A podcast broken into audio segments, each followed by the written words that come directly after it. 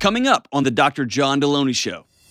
I can be in a parking lot going five miles an hour. If I get in an accident going five miles an hour, it's fine. But in my insane brain, I picture fatalities and fire. I want you to reframe this. This is not your crazy brain. This is your ride on, been there brain.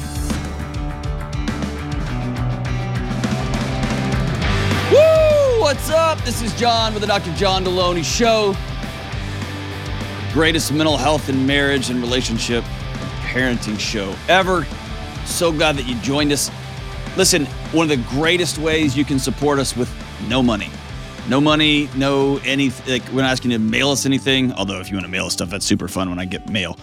Um, just subscribe to the show. Whether you're watching on YouTube or on podcast, if you'll just subscribe to it, if you'll send it to people that you that you know and love, or send it to people who are struggling with sleep and you want to help them get off um, their sleep meds, this show can do that for them too.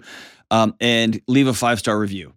Um, send your three star reviews to Jenna Sears, and um, the five star reviews you can keep here. It'd be so great. Um, um, just I'm appreciative for you. I'm grateful for you. Thank you so much for doing that. Send the show out. Um, let's go to the phones. Let's just get right to it. Let's go to Renee in Falling Waters, West Virginia. I'm glad it's not Rising Waters, West Virginia. How are you, Renee? I'm fantastic. How are you? Good. That would not be good if it was Rising Waters. All right. So what's up? All right. So I'll jump into my question. How can I train myself to not catastrophize everything that I am not in control of. Renee, that's one of my favorite things to do. Why would you want to give, give that up? it's exhausting. I'm so good at I know, but it's so fun. it's so fun. What if I know, but what if it, like what if? That's like the haunt question, right? Right. All right. What do you catastrophize? Why do you do that? Well, what I think it stems from, I'll give you a little background. When I was five years old, um, I was in a vehicle accident that killed my mom. And from that point, Renee, why didn't you start there?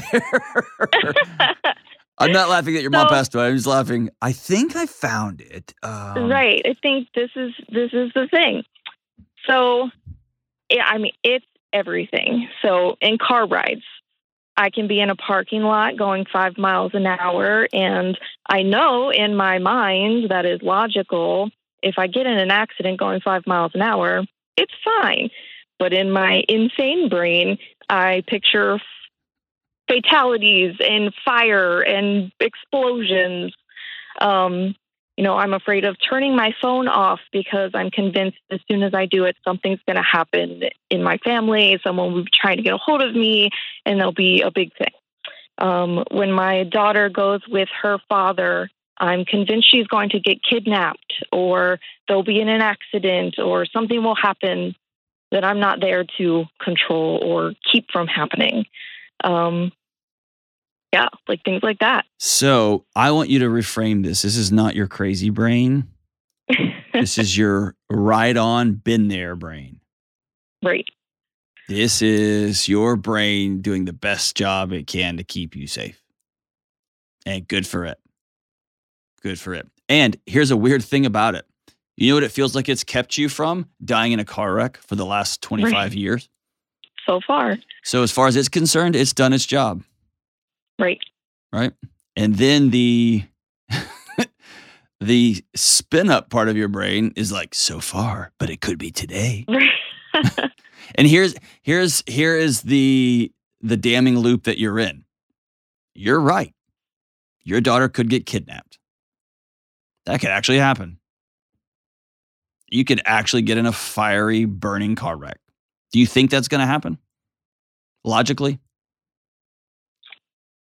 Logically, no. Yep. Right.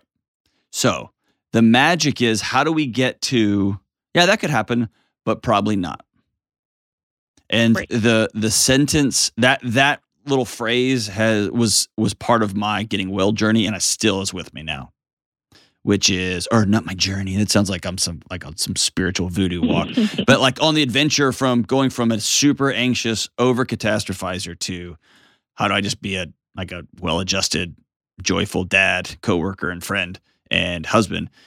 is the sentence, but probably not. And I got that from a banker. I didn't get that from a therapist. I got it from my buddy who's a banker. And I was like, yeah, what about this? And he goes, oh, okay, that could happen. And he goes, but probably not. And I Right. realized, oh, yeah, I'm just staring at this one little sliver of pie and I'm forgetting all the other pie all around it. Um,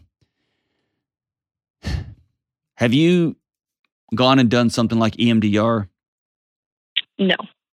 I think you should. Okay. and this is not me telling you this clinically, this is me telling you as a friend. What you have yet to do is metabolize the trauma that you experienced firsthand. And by the way, it's not just that car wreck, it's your body's memory of being a tethered, tether free five year old kid without a mom. Great. And it's easy to put all of this onto vehicles, onto car wrecks, but it's way bigger than that. The trauma here is way bigger than that. The trauma is a little five year old girl that was stumbling through the world saying, But where's my mom? Right. And your body has to be able to have that memory and ask that question and have that thought and not take off on you as though the wreck is happening again. Yeah. Does that make sense? It does. So healing here is not that your mom comes back. Healing here isn't that you didn't experience the single most horrific thing a child could experience, which is the death of their mother. Being in it in a horrific uh, one second you're here, one second she's gone. Healing is I can remember that, I can think of that, and my body knows I'm safe in the present. And that's what something like EMDR can do. A good therapist Okay. can help you with that we're just trying to make peace with the present. We weren't safe then, but we're safe now. And then here's the worst part. Oh, it's the worst part about catastrophizing. The only way to heal from it is right through it. Right. That's the worst. It's the worst. It's the worst. The only way to get over a phobia is to hold a snake and realize Yeah. it's not going to kill you. It could, it might, but it probably won't. right? It probably won't. and here, you hear how flippant I am about it? Now it's just become second nature. Right. My wife is four minutes late. She could be cheating on me. Yep, but she's probably not.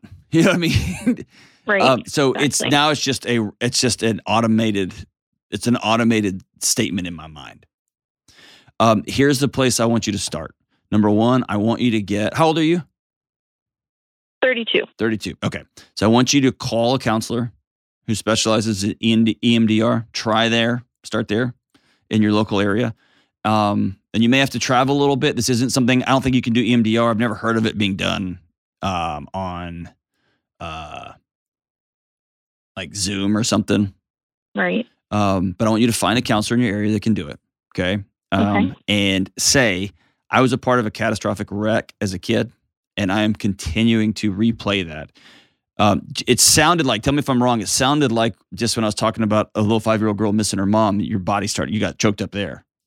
Oh, absolutely. Okay. That's what we're looking for. Okay. That's where the that's the the center, that's the engine of the catastrophizing. Is your body still thinks it has it can do a thing that will keep your mom okay. Your body still thinks, okay, mom's gone, we are on our own. And the way through our own uh, the, the way through this is we will control everything. And when your Yeah. brain feels like you're not paying enough attention, it's going to start playing movies in the foreground to make you pay attention. Yes. And we're just going to turn that that part of your brain off and let it be where it should be, which is identifying real threats, not ones that are imagined. The second thing I want you to do is I'm holding this up. If you're watching this on YouTube, uh, it's just get a journal of some sort, something small that you can write down the wildest of the wild thoughts. Okay. Okay. And sometimes I, I, do, I do it much less um, now, but occasionally I do it. I'll hold them at arm's length so I can look at them. And I just ask myself one question Is this true? And 99.9% of the time, it's, it, it might be, but probably not. Right. And there's going to be real threats in the world. Right? Like right now, Yeah. everything feels like 1917. Like Right. a small little conflict started over in, you know, in Russia. And then last night or two nights ago, Putin mobilizes a bunch of troops, and then somebody has a failed assassination over. It feels like the world's turning into a powder keg, and we're waiting on one spark to set it off. Right? Yeah. Um. So there's real stuff, but I want my body to be able to focus through the noise at those things, the things I can actually that are actually real threats, and by the way, what I can actually do about them. That's the other part. That's that's part two. Identifying those thoughts. Is this true? And then underneath it, what can I do about it? Yeah. And that's what we're going to focus. You know what I can do about Russia invading Ukraine? Is abs- zero things. I can do zero things. Yeah. Zero, zero, zero, zero. That makes sense. It does. Yes. I wish I could give you a thing that just stopped it, Right. but it's actually a, not a bug in the system. It's your brain trying to take care of you. What's your biggest? Let's hey, let's do this one together. What's your biggest catastrophe? What's the thing you catastrophize the most? Uh, something happening to my kids and me not being there. It could be anything.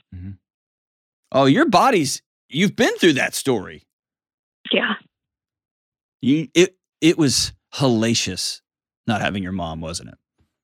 Oh, yes.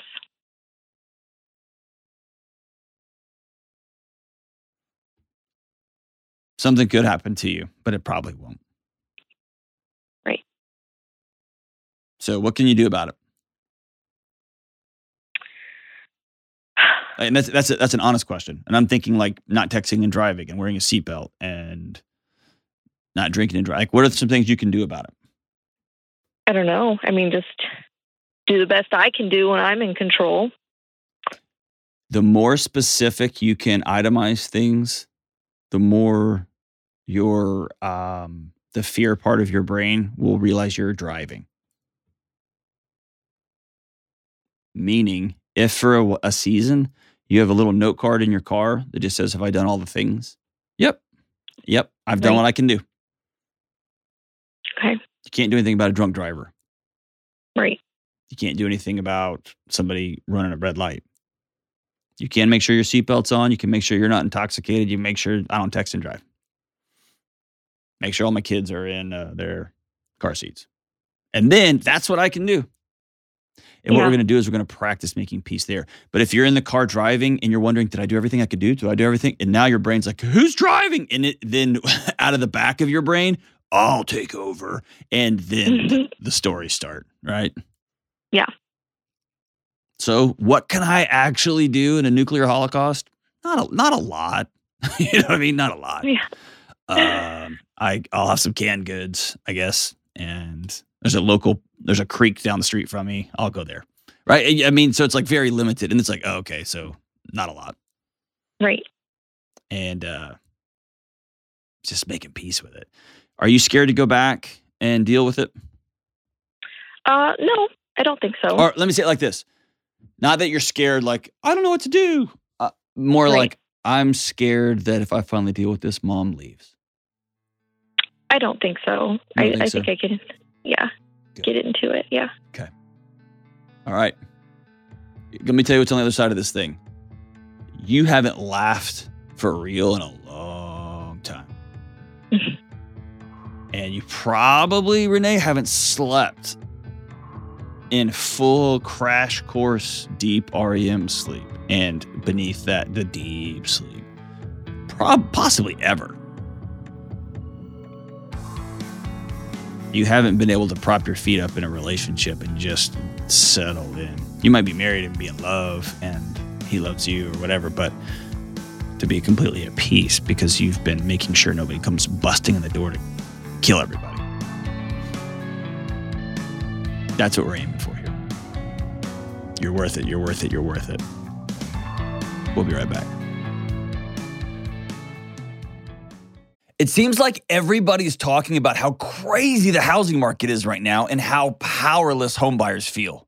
Mix that with the stress of moving and life change and job change, and you've got a tornado of anxiety fueling one of the biggest purchases you'll ever make. This is not a good idea. So if you're a new home buyer right now, my advice to you is to focus on what you can control, like the people you choose to help you in the home buying process. You need folks like my friends at Churchill Mortgage. Churchill is a Ramsey trusted provider that's been helping people with their home mortgages for decades. And their Home Buyer Edge program will help you skip a bunch of the stress. Here's how it works apply to become a Churchill certified home buyer and cap your interest rate for 90 days. Then you'll get a $5,000 seller guarantee to help your offer stand out. So go ahead, take a deep breath because Churchill has your back. Check them out at churchillmortgage.com slash Delony and get the home buyer edge today. All right, we are back. Hey, before I run to the next call, um, EMDR stands for eye movement desensitization and reprogramming. It's a technique people do with a pen or with uh, some sort of instrument or some following some something with your eye, recalling the trauma, and it um, has proven it, it, anecdotally. I haven't read the, the data on it recently, but anecdotally, it's um, people I've met with over the years have just reported being magic, quite frankly. Um, really an important part of healing from trauma. And this is a weird thing. Um, I've had people reach out with some odd regularity on social media asking, Do I trust it? Is it safe? Can people of faith do EMDR? I don't know what people think it is. Well, they maybe they're getting it confused with DMT or some sort of like psychedelic thing, but um, Absolutely. I, I, can't wrap my head around any possible reason a person of faith would not be into EMDR. It's um, an incredible healing modality. And it doesn't work for everybody, but it's something I would recommend. If you've got trauma that you've experienced recently or in the past, and you're trying to bring your body into the present while leaving the memories where they were, integrating those memories into your life in a non threatening way, um, eye movement desensitization, reprogramming, EMDR um, can work wonders often, especially if the trained therapist knows what they're doing. So um, check in on that. If that's something that's good for you, check out a local provider in your area and um, see if that it brings you some healing. All right, let's go to Kyler in Layton. What's up, Kyler? Hey, Dr. John, how's it going? Good, man. What's up? Oh, I'll just uh, I'll start with my question and then I'll provide some backstory after that. Um, so my wife and I, we've been married for about five months, and we're in the process of adopting my two-year-old nephew. My question is, because why not? Why not? why why wouldn't we? Right? Why wouldn't we just pile on? Well, just say like so. When somebody says we're we're we're adopting our nephew, here's what that says to me: family is a train wreck. Um, it's a mess. We got picked, or we stepped in and said we're dealing with this. And we now, and you put that on top of, we've been married five months. This is incredible. Go ahead, keep going. Am I right? uh, uh, pretty much. I've got one side of the family that um, is a little more dysfunctional than the other, but don't we? Much, don't yeah, we all? Don't we all? That's right. That's right. Um, so my question is: is how do we set effective boundaries for not only the biological parents but also for the rest of the family? Mm, um, okay. And this all kind of spearheaded about a couple weeks ago. We made the decision that we want to change this child's name. He's named after my brother. Um, we feel like that name was kind of it's mounted in trauma. He hasn't had a great start to his life, and we want to start a new chapter. Um, and that that part of that is his name for us. Okay. So my other brother got involved. I have two older brothers. Um, the middle one is the biological father, and then my oldest one, I sort of feel like they're ganging up on me and my wife. Um, feel like I'm disrespecting um, the biological father by changing the name.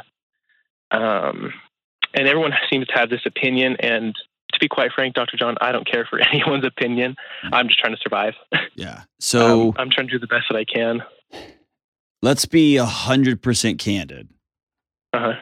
that you are disrespecting your older brother. I'm not suggesting he doesn't deserve that. Mm-hmm.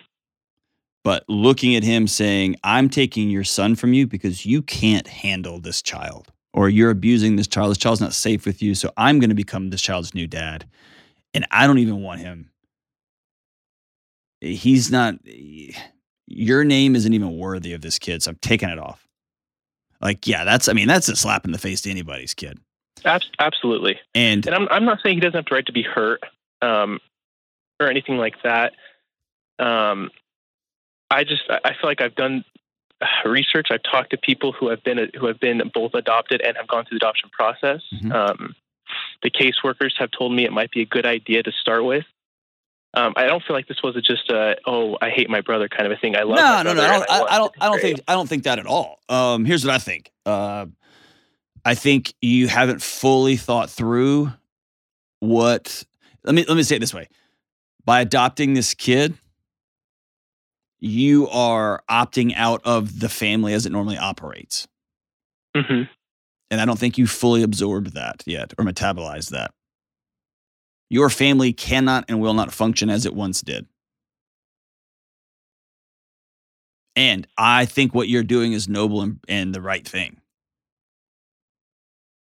Just the way family was done before is over. And your your middle brother, the bro- the father of this child, feels like they got a loophole, which is they're going to have access to their kid and still be the dad, but they don't have to do any of the dad work. And so if you're going to truly be the the uh parent and guardian of this kid, there's going to have to be some space and distance between biological dad. Also knowing that in our current world there is no way to have deny access forever. At some point Right. that little boy wants to know who my dad really is and why am I not with my dad? What was so bad about me that dad left me? Right. And so here, here's what I'm trying to take take the romance out of this. This is going to be hard, Right. and everybody's going to have to act like an adult. I hate that your oldest brother isn't, um, who didn't step up and offer to take this kid. I'm sad that he thinks he can armchair quarterback this deal. hmm You see what I'm saying? Yeah. Yeah. Absolutely. I hate that for you. So, do y'all all live together? Do y'all live by each other? Um, my two brothers, they live in Salt Lake. They live right near each other, so we're probably 20 minutes, 30 minutes away. And Okay. then my wife and I live um, a little further north. But okay, It may be considering that Utah's not for you guys for a while. okay, that's I, and I'm thinking through. I'm just tr- all I'm doing. I don't have any data or any sort of research to back this up. I'm just trying to put myself exactly in your position. What I would do. Like you're talking about changing his name. That tells me that there are some deep reasons that we are cutting ties. right, And so you can't cut some of the ties and hope all the tie the rest of the ties just untangle themselves. It's just not how they work. What do your parents think about all this? Um, my dad, um, he is a recovering addict, so he's kind of in and out of jail. But Okay. Um, he's been sober lately, and he is a Uh.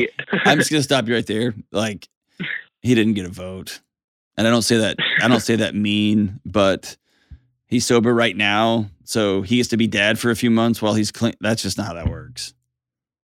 He can't toggle in and out. You're a guy that's been on your own for a long time, aren't you? um, I, I've had a great mom. she's been a single mom, and she's she's amazing. Okay. But I am kind of the the caretaker of the family. So you made a bold move. And again, the words I'm using can be taken either way. I'm taking this as a good thing. You took a you made a bold and brave move. You can't you can't care for this child. I will. Did the court take him away or did he did your brother surrender him to you? the court took him away, and then he eventually, um, after a couple of months, he was going through the parenting plan and not kind of doing what he needed to be doing, and he then signed him over to to us. Okay. But I mean, that was with an agreement. Um, I, I, I didn't take his child. Um, that was never the intention, and we had co- many conversations beforehand, like what this would look like. Is he an addict? Um, I think he has a, a marijuana problem. Okay. Um, I don't know if he does anything else. Um, my oldest brother and I grew up with my mom, and then he kind of grew up in many different households because he was living with my dad. Okay. So he had a little bit tougher upbringing. Hmm. Let me back out of because I'm going down a rabbit hole here. Let me back out a little bit. Okay. I would be willing to bet that you and your wife had your own independent pictures of what parenthood was going to look like. Oh yeah. And that you Oh, and, yeah. you and your wife also had very clear pictures of what your first couple of years of marriage was going to be like. Dude, y'all were going to be doing it all the time. And wherever, wherever, it doesn't matter. And y'all are gonna go on vacations and do cool stuff and pay off your debts. Y'all gonna do all kind of stuff. Mhm.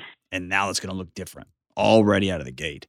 And where I see couples get sideways is they go do a th- unified thing together, but the way it was gonna look and feel while they were doing this thing, they miss each other. Right. And so you and your wife have to constantly stay connected. This week looks different. How do you want this to look? Last week looked different. How do you want this one, upcoming one, to look? Y'all got to stay really plugged in together on this. We're uh, we're really trying. We do what you recommend. Kind of um, every Sunday morning, we we sit down, we have breakfast, and we talk about how the week's going. Good. Oh, it's so good, Um, dude. Is that helping? It's helping so much. Um, we went through a bit of a rough patch. We were pretty stressed um, in the beginning. I, I say in the beginning. We've only been married for five months, so I guess this is the beginning. But Dude, if you've already figured it out after five months, you win. Write that book. You'll be you'll be rich. Write that book. we're trying to. We're trying to. Um, Um, yeah, this little boy's life can only be as good as you and your wife are connected. Mhm. And that's a controversial statement. I don't care. I, I agree 100%. And and we do. I mean, my mom and my wife's mom are very good about watching him, so we can go on date nights. Great. Um, awesome. once a week, we try to do that. Awesome. We're trying to keep our lives. Um, you know, we're 22 and 24, so we're still trying to be young but fun, or but parents. And Can I tell you, like, of all the things, like everything you're doing is noble and y'all are, it's going to be hard and it's going to be messy. And it sounds like you don't know what's coming, but you know something hard's coming and you're stepping in that gap anyway, which is awesome. I can't get my head around changing that little boy's name. Tell me about that. Um, It, it- feels like here's it feels like. It feels like an immature attempt to erase something that you can't erase. And that might be true. Like I, like I said, I'm 22 and I'm I'm not. And we haven't done anything yet. And if if people are speaking into my life that I trust are saying don't do it, then it, it would be something we would reconsider. But Okay. what it comes down to is this little boy has been neglected. Um, he was taken from his home for 32 days. Um, my brother, my brother really let him down.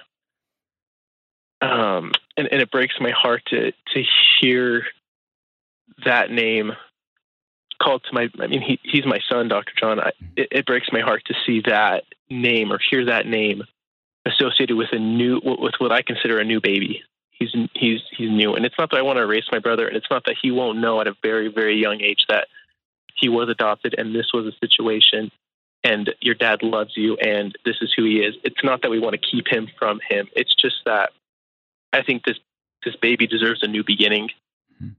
Um, and this is this is kind of the way i thought it, it might be a good idea It sounds like the baby's not the one that needs the new beginning. It sounds like you do.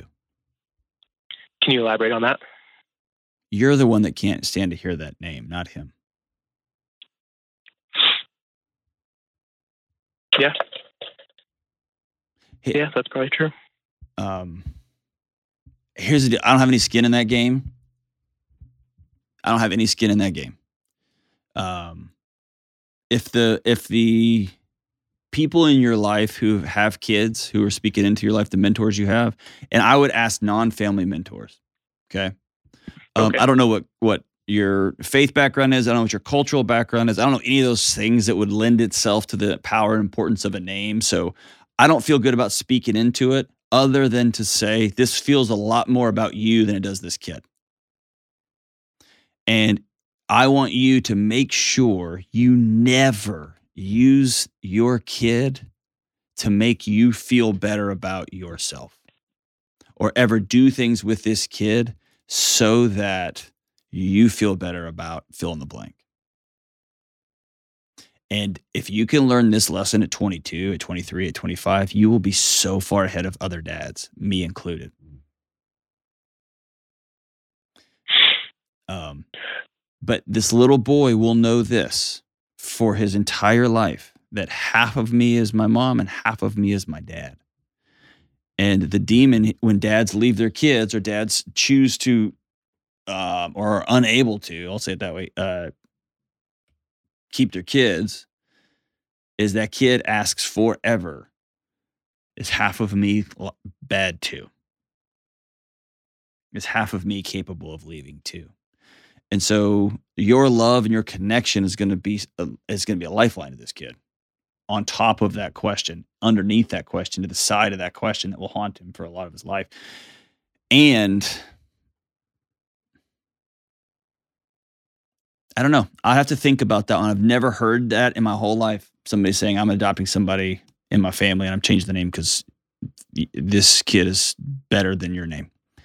Um, ask some people in your community, in your in your cultural background, in your faith community, the wisdom on that. Um, just check yourself. Is this new name a new start for this baby, or is this new name a start for me? And when it comes to your wife, um, man, you are on the path. Just continue to check in and create a culture that when she says, I need this, or I'm scared about this, or I have a gut feeling that so and so is going to show up and try to take this kid tonight, or so and so gets drunk and I don't want him around my kid, that you are able to go, I hear you. Let's see if we can make this happen. And and vice versa. That y'all are constantly working through that. It's gonna be a rough go. No question. It's gonna be a rough go. Sounds like y'all are the right folks to do it. Being as young as you are and as newlywed as you are, surround yourself with mature couples who are 10 years, 15 years, 20 years down the road from you, and make sure you've got people that you trust that you can ask wise counsel from. Thank you so much for being a guy that steps up in his community, my man. That's you're a blessing. We'll be right back. All right, let's take one more. Let's go to Diane in one of my favorite cities in America, Santa Fe, New Mexico. What's up, Diane? Hi, Dr. Delony. How are you today? So good. How are you? Doing good. Thank you so much. Of course. What's up? Hi. Um, just a little bit of background. Um, I'm a disabled veteran. I participated in Desert Storm, and I'm going to be 58 in a few days. I'm a fiscal year baby. And in May, I graduated with dual master's degrees. I have an MSW and an MBA from a state university. Okay.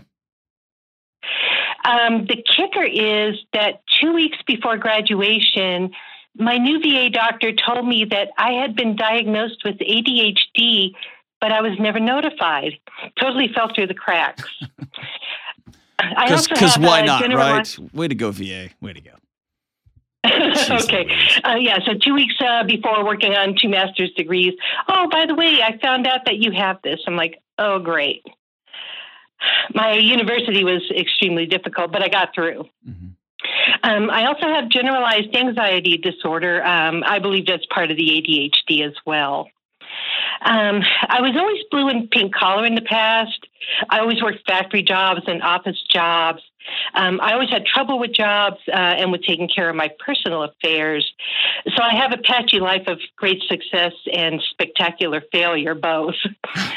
and now I'm a white collar professional for the first time in my life, and I'm getting ready for a new job in two weeks. I'm terrified to go into a new professional job and mess up because of the ADHD impulsiveness, lack of social skills, no boundaries, no sense of time, procrastination, all of those classic symptoms. Um, I did just start Ritalin uh, with the help of my new VA doctor. Uh, she's wonderful. I'm on a waiting list for therapy. How do I make this new transition a success for my new team, for the people I'm going to be caring for, and for myself? Awesome, awesome question. I think you're awesome, by the way, Diane. Oh, thank you. I think you are too. well, I'm I'm a YouTuber. Let's be honest. I'm not that good. like I'm on TikTok for God's sake. Uh, uh, you, the people you sit down to love are so blessed because you're in their life. I'm glad you've made this transition. Um, have you heard me talk about my mom's story?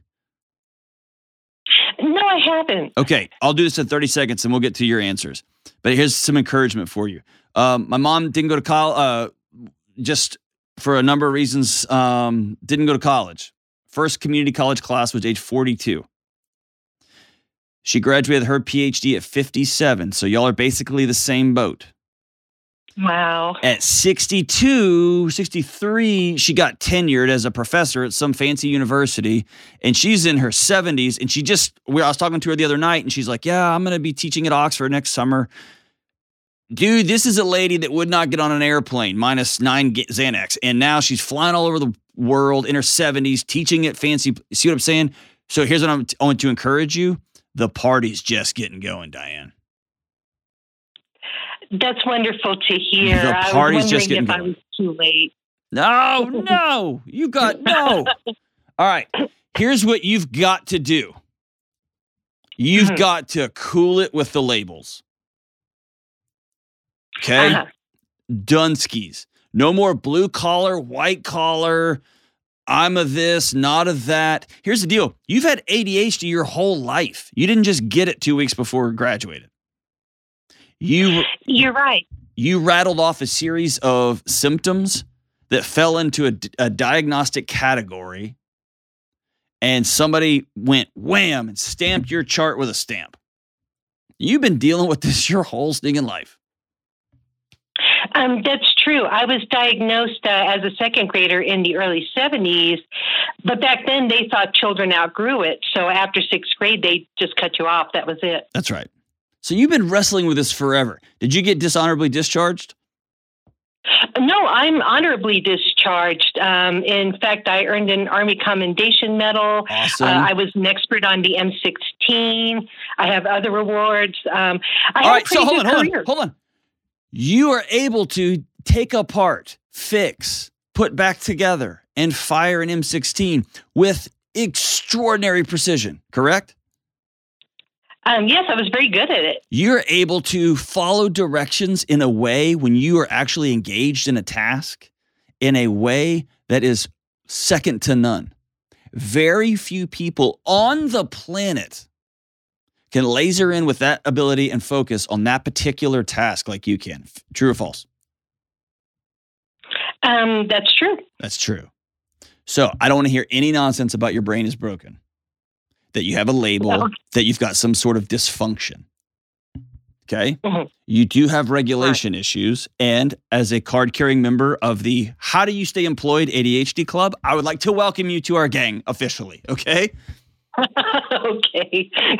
So, um, Uh. you are putting a lot of bricks in your own backpack for no reason other than the fact that you have been told throughout your life, as much of a, as many of us in America have been told, that there is a difference between people who turn wrenches for a living and people who write briefs in a law in a courtroom for a living and people who do quote unquote work where they have to tuck their shirts in and iron their clothes for a living.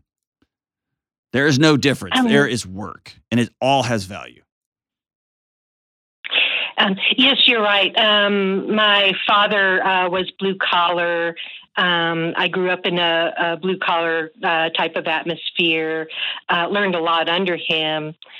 Um, But I did too. then, but um, but you also learned we actually we do the real work around here. Those white collar folks, they just that's what you learn. My dad was a cop. I did too. I learned that too.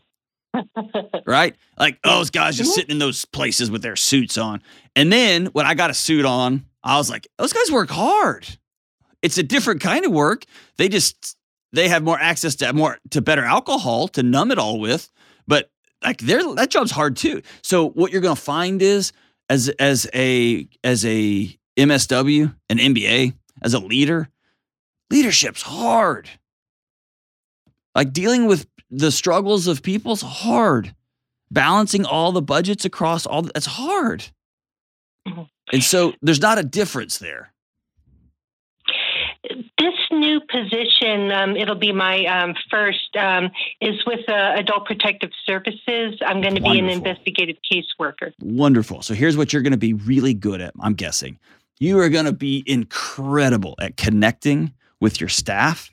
You are going to be the most loved supervisor. You're going to be incredible showing up on a scene and sitting down with somebody who, or a family that has to make a hard decision about um, putting one of their uh, elderly family members in a home or in a place or getting, you're going to be amazing at that. And you are going to be a nightmare at case notes. hmm Is that true?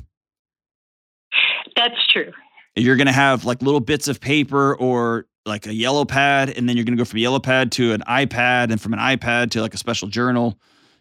It's that's going to be the hard part, right? Is the is the the businessy parts, making sure your reports are done and they're written up, so that when you go to court, which you inevitably will, you can look like you're an adult, right? You see what I'm saying? That's going to be the hard part. Is that fair? Um, yes, um, I'm one of those. Um, I'll procrastinate on something until the last second to build up the adrenaline to get it done. Um, and I uh, have really uh, a terrible time with uh, sense of time. That my Um, my wife my wife calls it my the- magic time.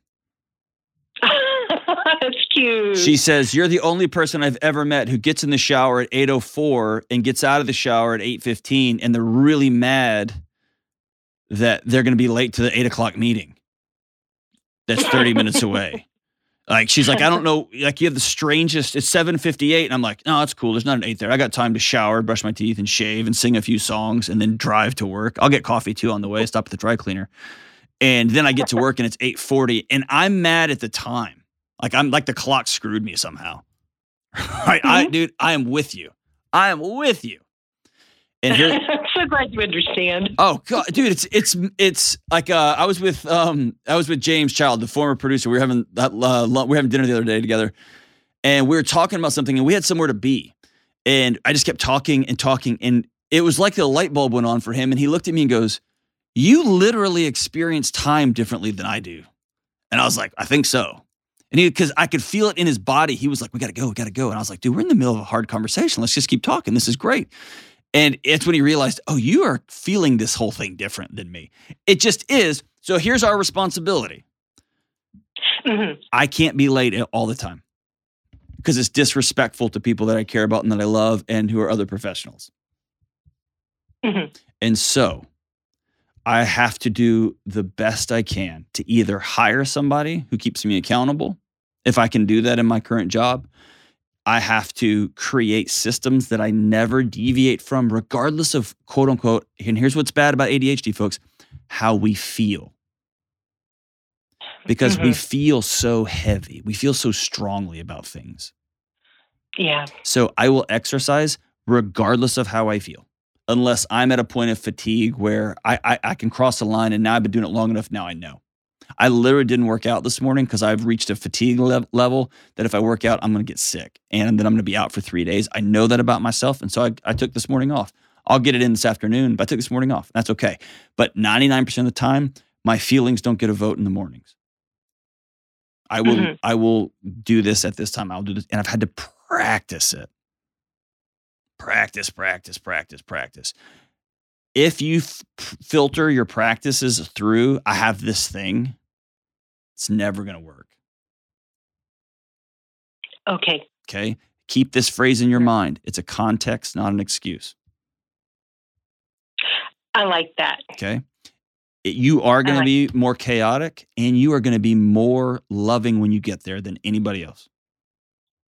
You're going to struggle with deadlines and your reports are going to be better than anybody else- else's. Okay. So you're bringing a lot to the table too. Um, your mission in life is not to not be so um, ADHD. Your mission in life is to get things in on time. We're going to focus on the thing, not the label.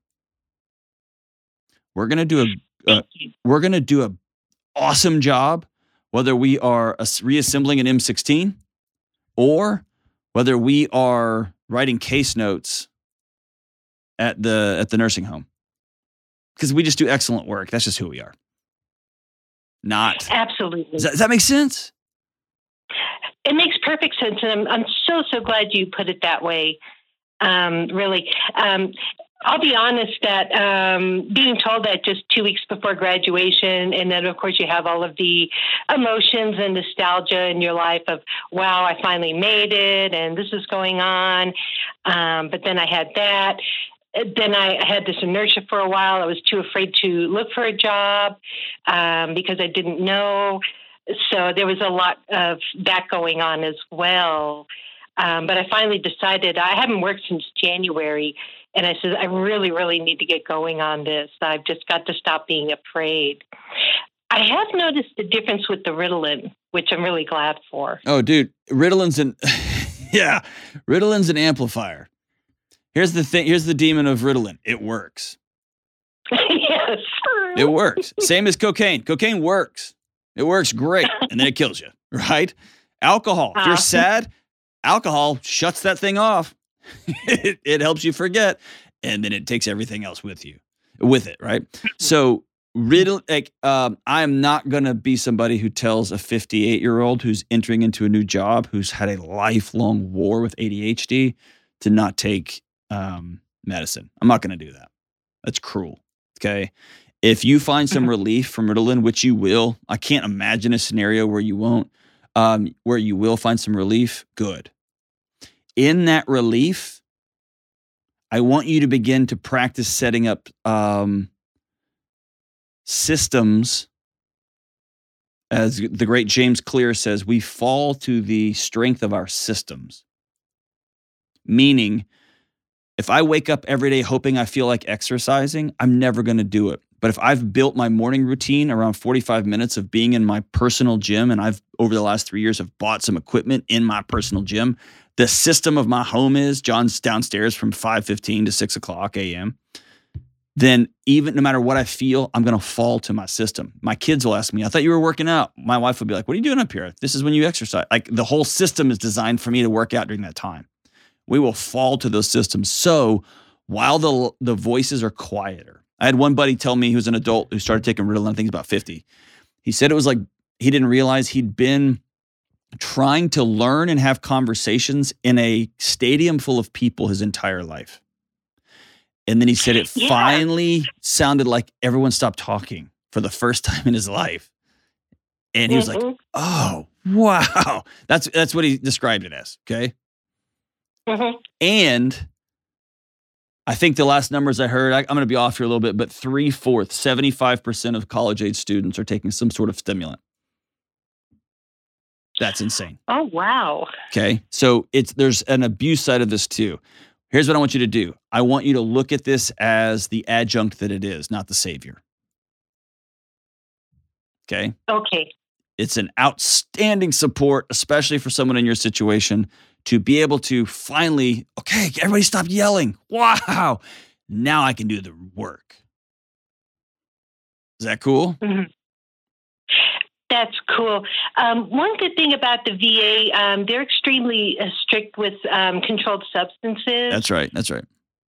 Um, so I do have to take urinalysis test, um, blood work, make sure that uh, I'm doing fine. I have to ask for it every month. It's not automatically refilled. Right. Um, I have to go in three months uh, for assessments constantly.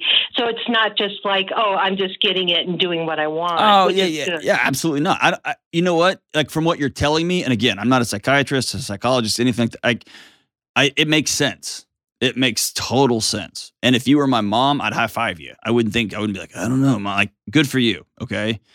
Um, mm-hmm. I am of all the things you've told me, the thing I'm most concerned for you is you have lived your entire life trying to chase down the right label for you. And listen to me so carefully. You don't need a freaking label to tell you that you're incredible. And nobody's ever told you that, Diane. Um, I have been told that. Um, I've had a hard time believing it. There, you may, okay. I stand corrected. You've not believed it. It's time. You're not your anxiety. You're not your ADHD. You're not your honorable discharge. You're not your veteran status. Those are things you've experienced. Those are things you have done. Those are parts of your life. you are Diane, my friend from Santa Fe, New Mexico, who's entering into yet another rad adventure, being a leader in a job that serves the least of these in our communities and struggling families and a bunch of new professionals. And you were selected to enter into that world because you're good at it. You're worthy of being loved, my sister, regardless of the labels.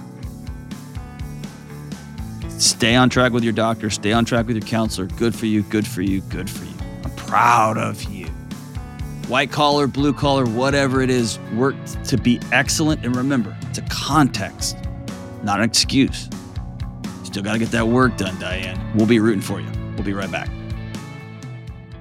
Hey, what's up? Delony here. Listen, you and me and everybody else on the planet has felt anxious or burned out or chronically stressed at some point. In my new book, Building a Non Anxious Life, you'll learn the six daily choices that you can make to get rid of your anxious feelings and be able to better respond to whatever life throws at you so you can build a more peaceful, non anxious life. Get your copy today at johndelony.com. All right, we are back, and uh, Kelly picked the song of the day. It's the song I sing every time she uh, chooses yet again to wear overalls to work, as though we're on a farm. Songs by The Great Journey, made famous by Glee. Don't stop believing. Is that is that the one they sing? Don't you dare say that that song was made famous by Glee. That's so offensive. I love that show. Y'all are the worst. Don't stop believing. Just a small town girl. Dressed in overalls. Living in a lonely world. She always wears overalls. Just took the midnight train, going anywhere. Just a city boy, born and raised in South Detroit. Eight mile? He took the midnight train, going anywhere. A singer in a smoky room, the smell of wine and cheap perfume. For a smile they can share the night, it goes on and on and on. Strangers waiting up and down the boulevard, their shadows searching in the night. Don't stop believing. Hold on. Don't stop believing. I was going to say something prophetic, and then I just thought, you sound like an idiot, Delony. Hey, love you guys. See you soon.